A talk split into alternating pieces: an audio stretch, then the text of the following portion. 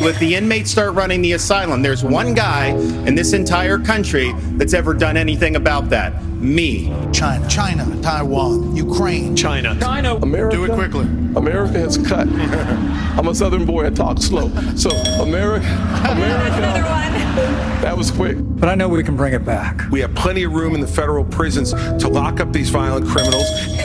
And guess what? I, I know, but here's the thing. This is the Vladimir Putin. I have a newsflash. The USSR does not exist anymore. It fell back in 1990. Because we need Lady Justice to wear a blindfold. Every job I had growing up was one where I took a shower at the end of the day, not at the beginning of the day. Right. Right. Look, Israel. Ukraine, Iran, Taiwan, Russia, Putin. Russia has become China's gas station. Look, I did go to Ukraine, and I went to Ukraine because I wanted to see for myself. Ukraine, Ukraine. We have professional politicians on the stage that will make a pilgrimage to Kiev, to their Pope, Zelensky. I'll tell you how to fix it.